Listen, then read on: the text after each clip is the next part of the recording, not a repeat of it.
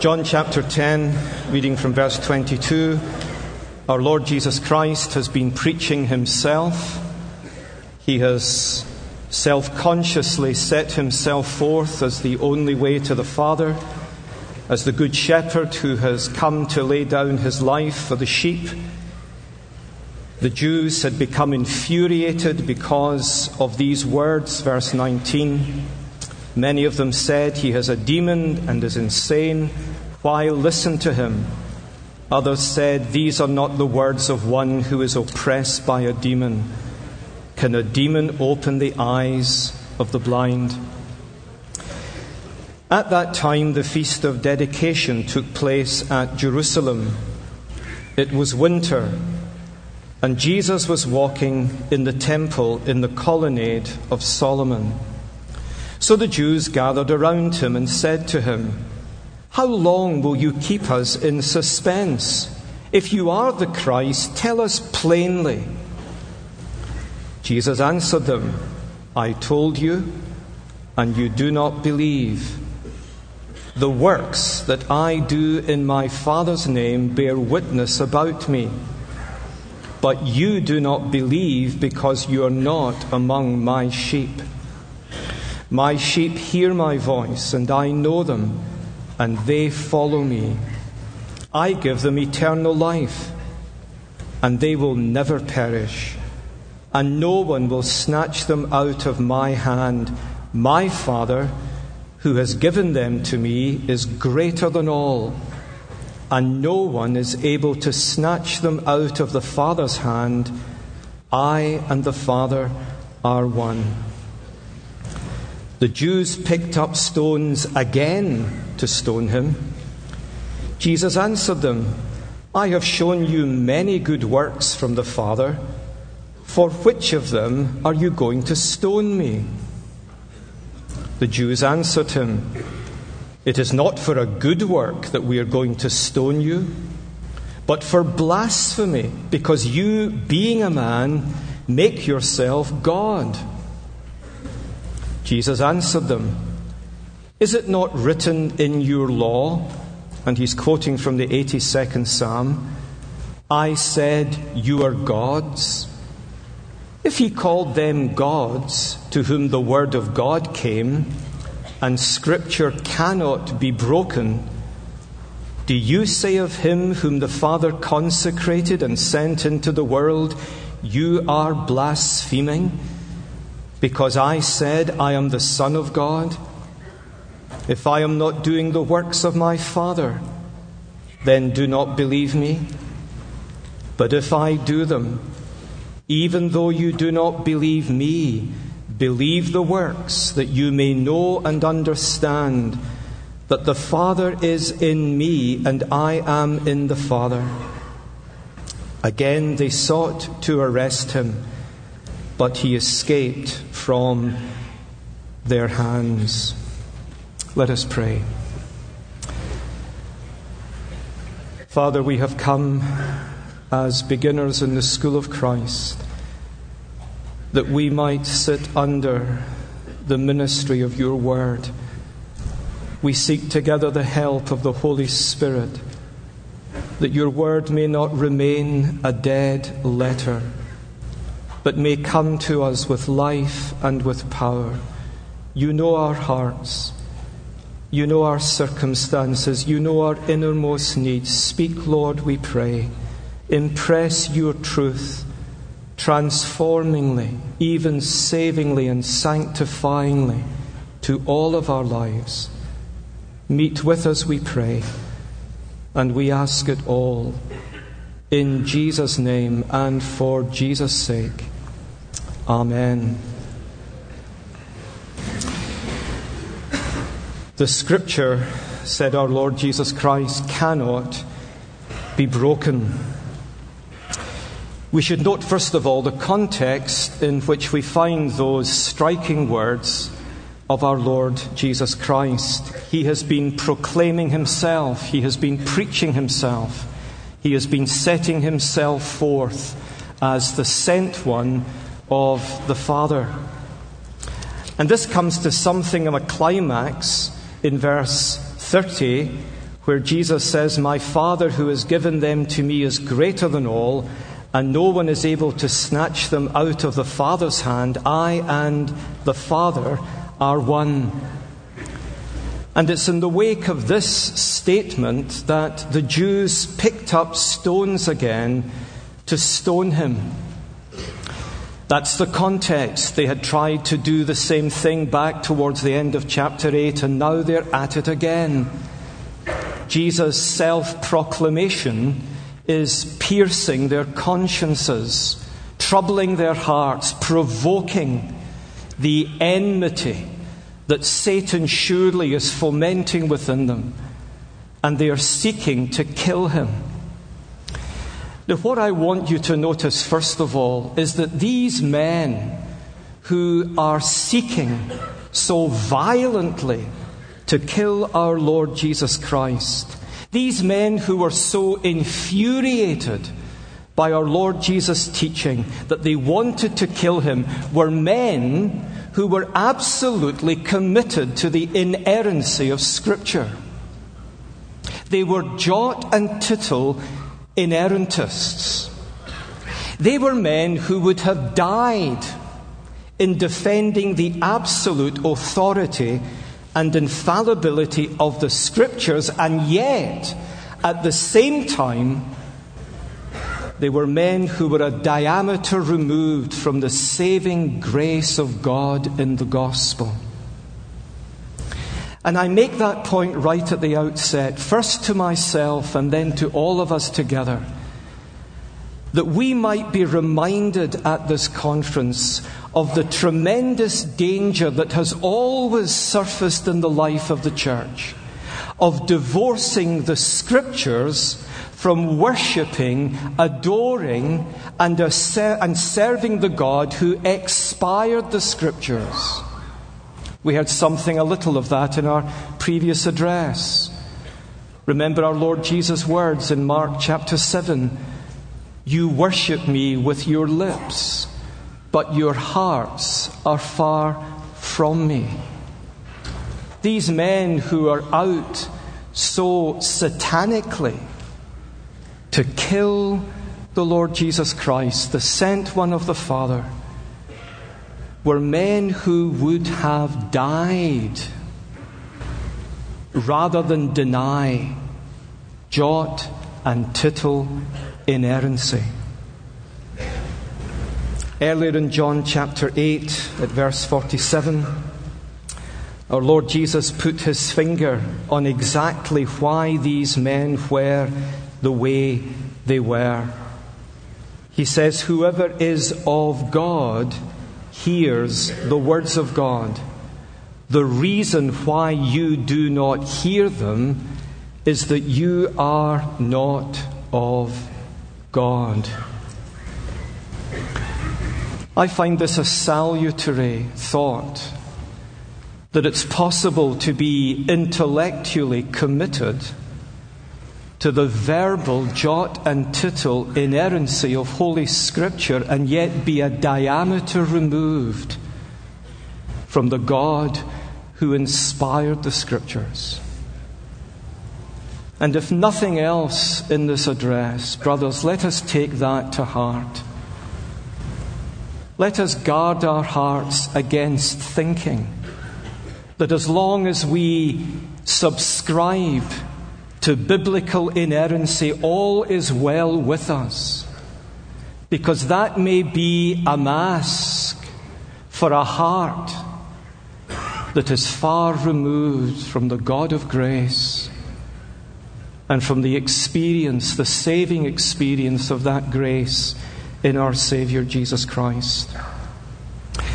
When I studied theology at Edinburgh University in the 1970s, I was taught by some very eminent professors.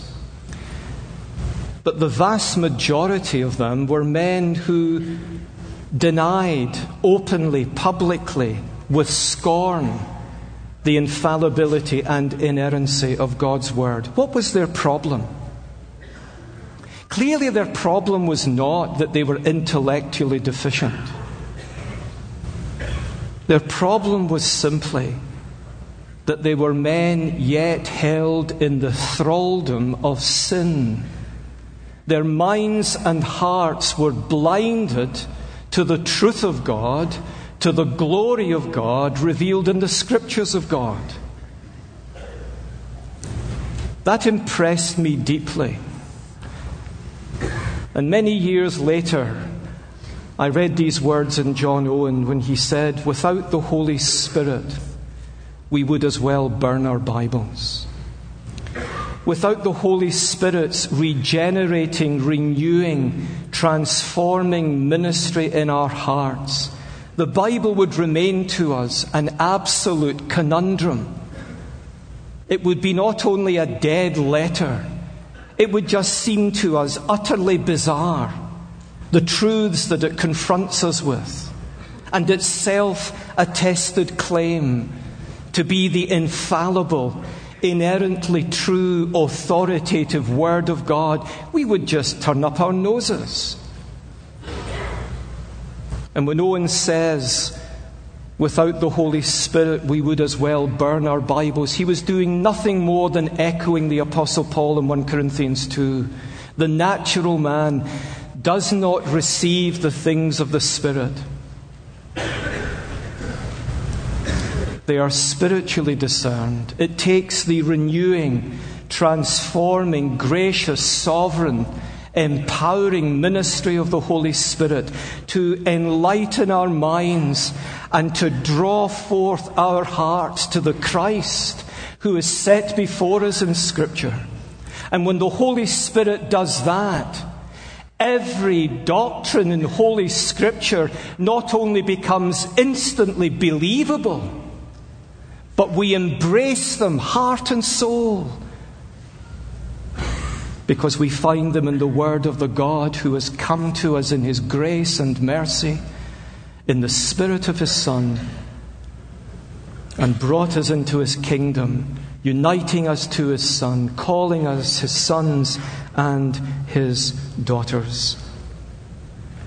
But what particular response does Jesus make to these men who pick up stones and intend to kill him.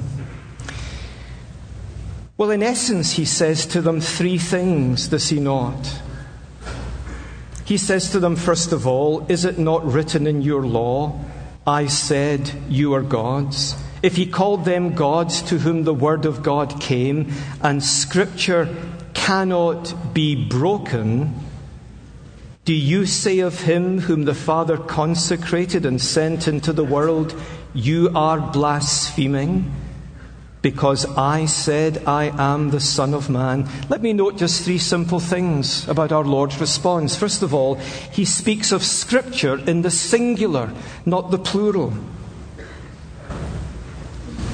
And the Scripture cannot be broken. To our Lord Jesus Christ, the scripture was an organic whole. All of it, all of it, the theological, the spiritual, the historical, the moral, the scientific, the geographical, is scripture. All scripture is God breathed. Pasagraphi theopneustos. All scripture is God breathed. There is no trace of limited inerrancy in the thinking of our Lord Jesus Christ. And then, secondly, in his response, Jesus assumes the verbal inspiration of Scripture, does he not? Is it not written in your law? And he's quoting from Psalm 82, verse 6 I said, You are gods. The Lord Jesus' whole argument rests on one word in Psalm 82, verse 6. Now, we don't need to spend time asking the question, well, who are these gods? I think most probably they are the judges the representatives of God in, in ancient Israel who were behaving abominably. But just simply notice that to our Lord Jesus Christ, one word was tellingly significant. But thirdly, this why is Jesus so unequivocally certain that the scripture cannot be broken? It's not a personal judgment, actually, that he is passing on Scripture. It cannot be broken because Scripture is nothing less than the Word of God. Is it not written in your law, I said, You are gods? If he called them gods to whom the Word of God came, and Scripture cannot be broken. Jesus equates Scripture with the Word of God. Scripture is natively, inherently infallible, and therefore inerrant. Because for Jesus, Scripture is nothing less than the very Word of God. The God who cannot lie. The God who is incapable of deception. The God who is truth itself. This is why John Calvin wrote, We owe to Scripture the same reverence we owe to God because it has its only source in Him. Now, Calvin is not ignoring the humanity of Scripture. If anyone again and again and again took pains to highlight the idiosyncratic nature of the different biblical writers, it was John Calvin. He's not glossing over, far less ignoring the humanity of Scripture. He is simply reminding us of the fundamental truth of Scripture we owe to Scripture the same reverence that we owe to God because it has its only source in Him. He's not being a bibliolater. He is simply refusing to separate the words of God from the character of God. Now, my words are less than flawless because my character and nature are yet less than flawless. But Scripture cannot be broken because God is who He is. It's our doctrine of God, as we heard earlier from Carl, that gives significance and weight to our doctrine of Scripture. Just think with me for a little how this conviction regarding the complete trustworthiness of Scripture was played out in our Lord Jesus' life. You'll know that his whole public ministry was bookended by his undeviating commitment to the absolute, unbreakable trustworthiness of Scripture. We see this in, in three phases. First of all, what was his response to Satan's temptations at the beginning of his public ministry? You remember in the wilderness, the Spirit has driven him purposefully into the wilderness to be tempted by the devil. And what is the great response of the Lord Jesus Christ as he initiates and inaugurates through his his baptism and his temptations in the wilderness, his public ministry, he responds on three occasions It is written. It is written. It is written. Gegraptai.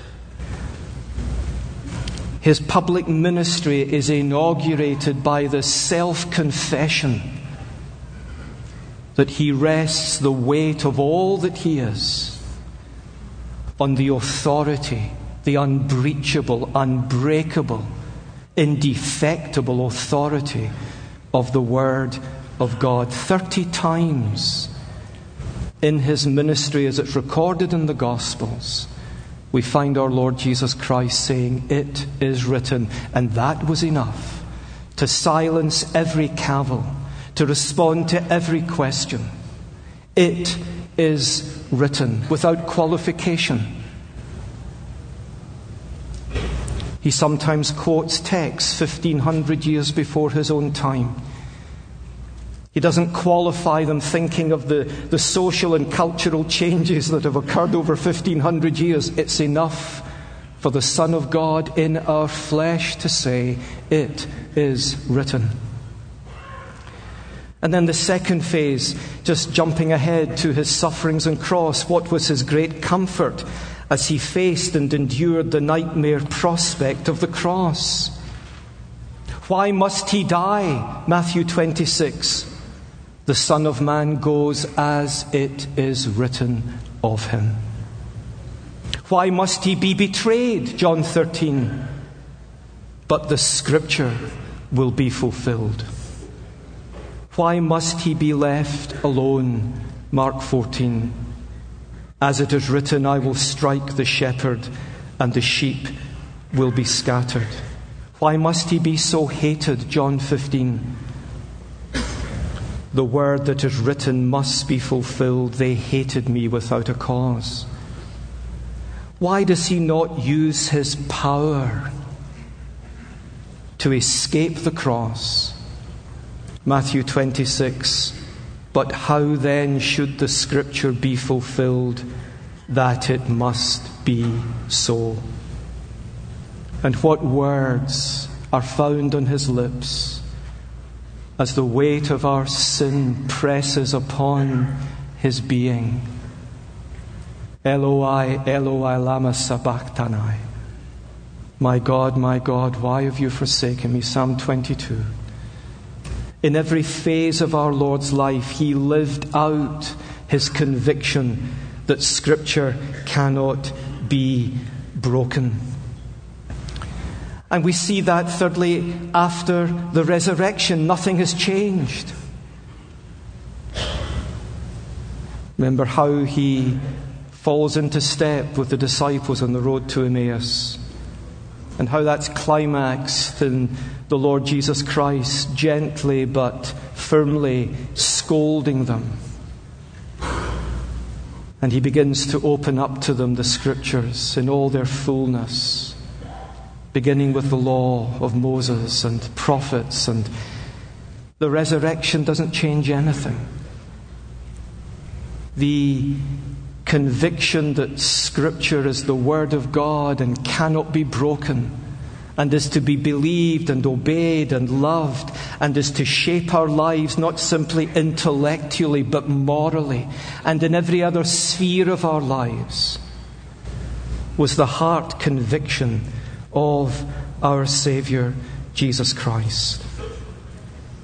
Now, that I think is common fare for all of us. I'm not saying anything that any of us here would think was particularly rocket science. This is the 101, isn't it, of evangelical Christianity. For Jesus Christ, it is absolutely clear from the pages of the Gospels that for him, Scripture was the unbreakable, authoritative, divinely given Word of God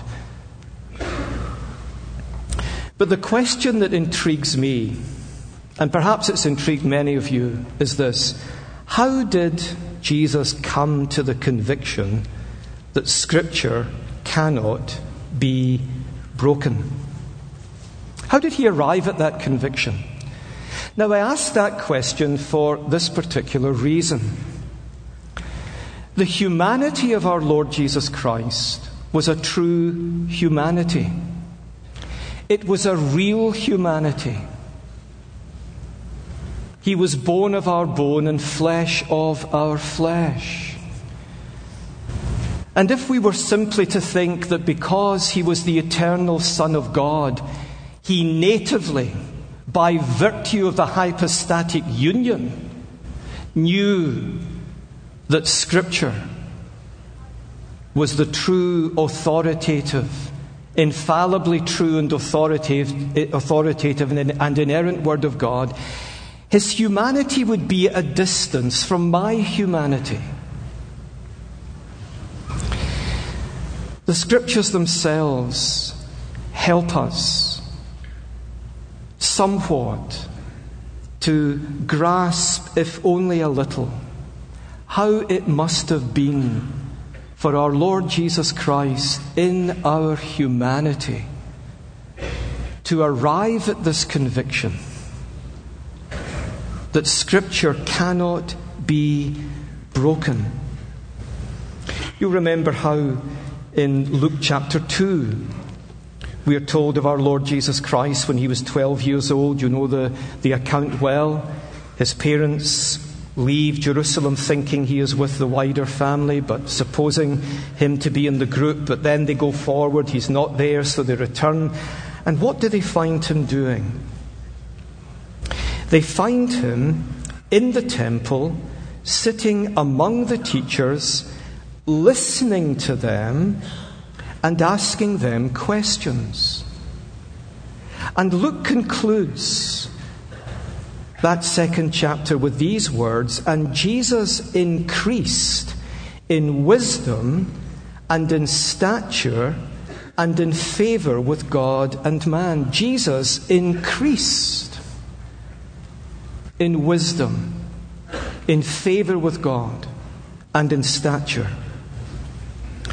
The writer to the Hebrews says something similar, doesn't he, in Hebrews 5, that Jesus learned obedience. He was not excused the maturative process of humanity, of being a true man. He was not exempt from the intellective learning process. And this significantly is one of the striking features that's brought out in the third servant song in Isaiah 50.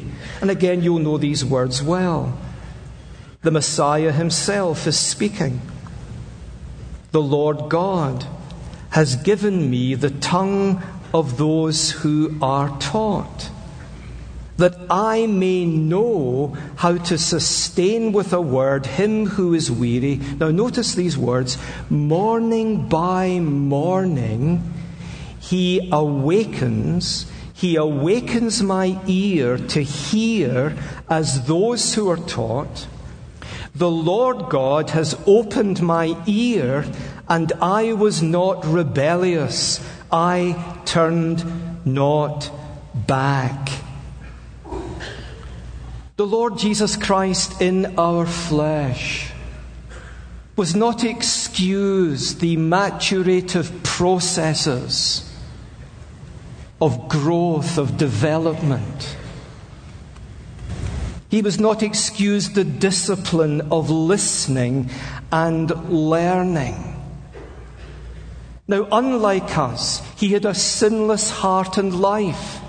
When the Word of God came to him, it met with no resistance and no hindrance. As it does with us, we need the Spirit to regenerate us. Not so our Lord Jesus Christ, but nonetheless, there was this incremental, maturative process in his human development. He increased in wisdom, in favor with God and with man. Not from the less wise to the more wise, but at the age of one, he was as perfect in wisdom as a one year old could be. At the age of five, as perfect as a five year old could be. And so the maturative process continued, morning by morning. He awakens, he awakens my ear to hear as those who are taught. The Lord God has opened my ear. I have little doubt that our Lord Jesus Christ, every morning, if I can speak thus, would pray, Father, Open my eyes to behold wonderful things out of your law. And isn't it striking that his mother Mary was a scripture saturated woman? In the Magnificat, you, you can't escape the remarkable saturation of her mind in Holy Scripture. And this was the home in which our Lord Jesus Christ was raised. I hope you know these great words in Psalm 22, again applied to the Messiah. Yet you are he who took me from the womb. You made me trust in you at my mother's breasts. On you I was cast from my birth, and from my mother's womb you have been my God. The Lord Jesus Christ was placed in a womb and then in a home where he would be exposed day by day by day to the living word of the living God, his Father. His humanity was a true humanity. And what we see in the third servant song, perhaps above all, is that a conviction about inerrancy and faithful discipleship go hand in hand. The abandonment of a commitment to an inerrant Bible is always the fruit of a life that has drifted from faithful discipleship. Our Lord is the prototypical man of faith. He is the prototypical servant of the Lord. And we see in his true humanity that morning by morning, day by day, week by week, God opened his ear to hear, opened his heart to receive. Carol touched on this earlier, and I hope that we took it deeply to heart.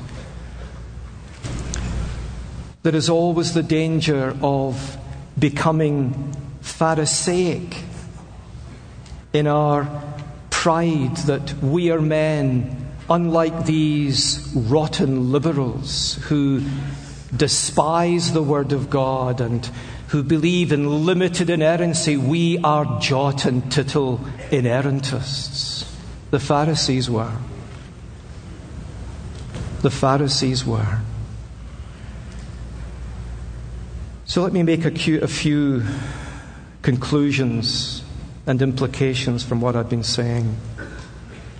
And the first is this, and I wonder if we seriously grasp this. Inerrancy is as much a dogma of the faith as the Holy Trinity, the hypostatic union, and union with Christ. We don't have answers to all the questions posed regarding biblical inerrancy, do we? The quote from Augustine was just great.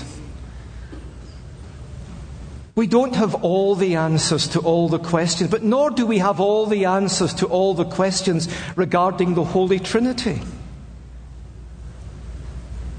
That the one God should be three, that the three persons should be one God,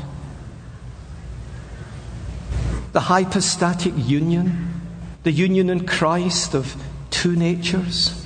We can talk about it, but the moment we open our mouths, we're out of our depths.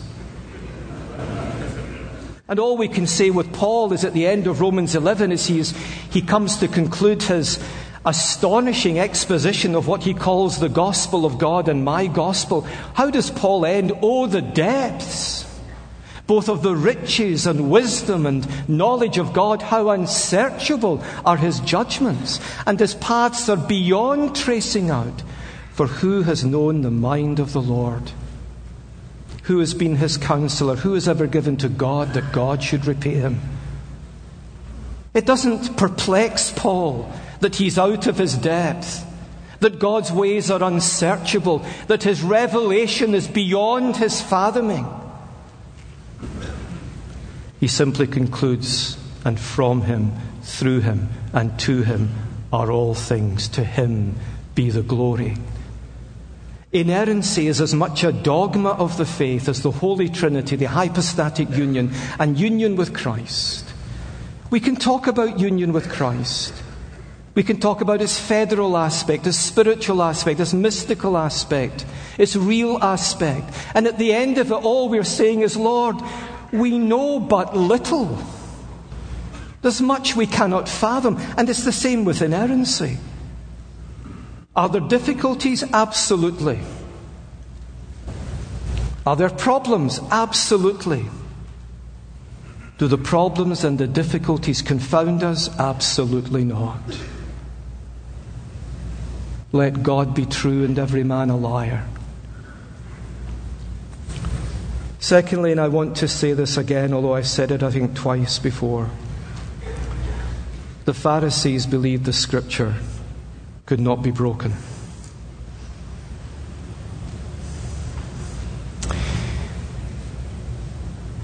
The Pharisees were the cast iron Calvinists of their day. They believed in the sovereignty of God. They believed in divine election. They believed in jot and tittle inerrancy. Brothers, we need to guard our hearts. We need to be careful lest we drift into reformed Pharisaism and give the impression who is like unto us? Aren't we just the best of the best? Brothers, when you hold to the doctrine of biblical inerrancy, it makes you little and makes God great. But the third thing is this why actually, when it comes down to it, do we believe in the inerrancy of the Scriptures? For one simple reason our Lord and Savior Jesus Christ did. It's a matter of submission to the Lordship of our Savior. That's why we are inerrantists. Not because we are post enlightenment logicians. It belongs to our submission to the Son of God who loved us, who gave himself for us, who became flesh for us, who reigns at the right hand of the Father for us, who is coming again for us. It's part of our submission to him. This was and continues to be the doctrine of Christ.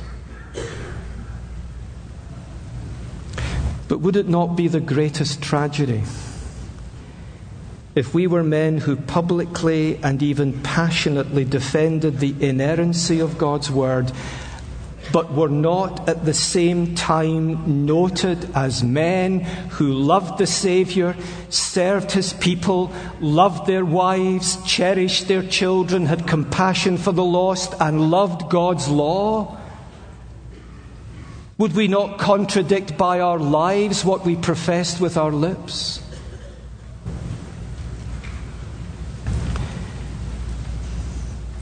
I wondered long and hard what to say today and how to end this brief address.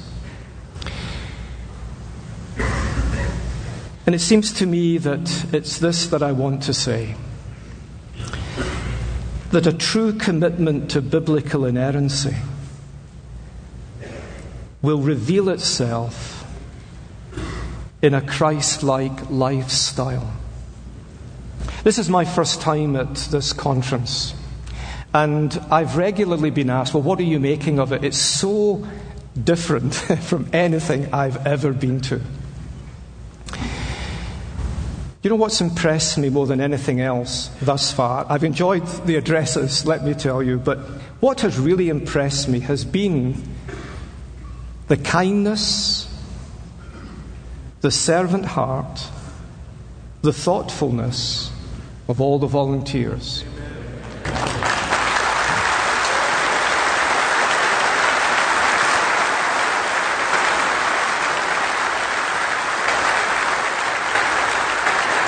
Now, I'm not used to being clapped. I'm a Scotsman. We don't take that very easily. but why do I mention that? For, the, for this reason. John MacArthur's ministry is talked about all over the world. Wisdom is justified of its children. How do we know that John MacArthur's ministry and the ministry of others who serve here is of God and blessed of God? By the fruit that it bears. Brothers, when we are heart and soul committed to the biblical doctrine of inerrancy, for that is the Bible's own conviction concerning itself, that will betray itself if it is truly a commitment to the lordship of God in His Word for that's what biblical inerrancy is the lordship of God in His Word. That will betray itself in a servant lifestyle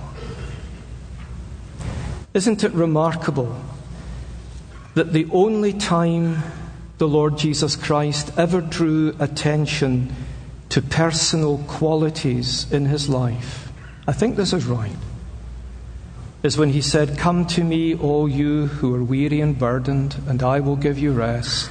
Take my yoke upon you and learn of me. Why?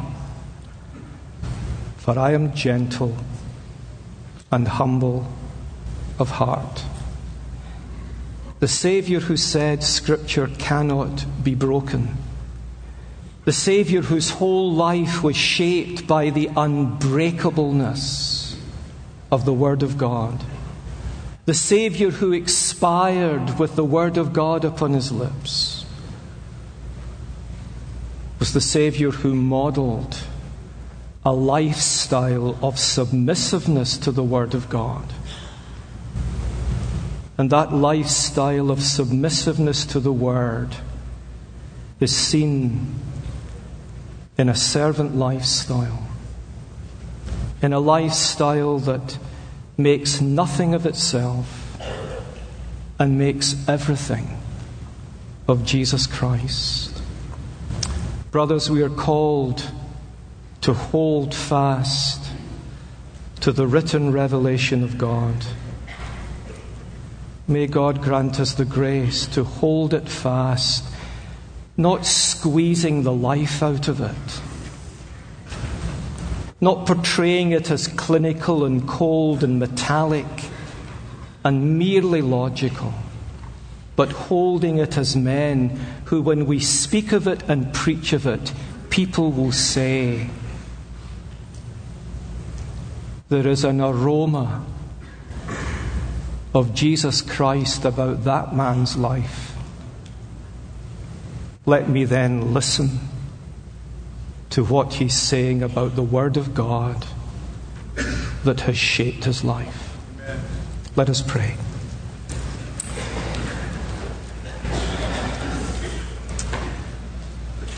Father, we are shamed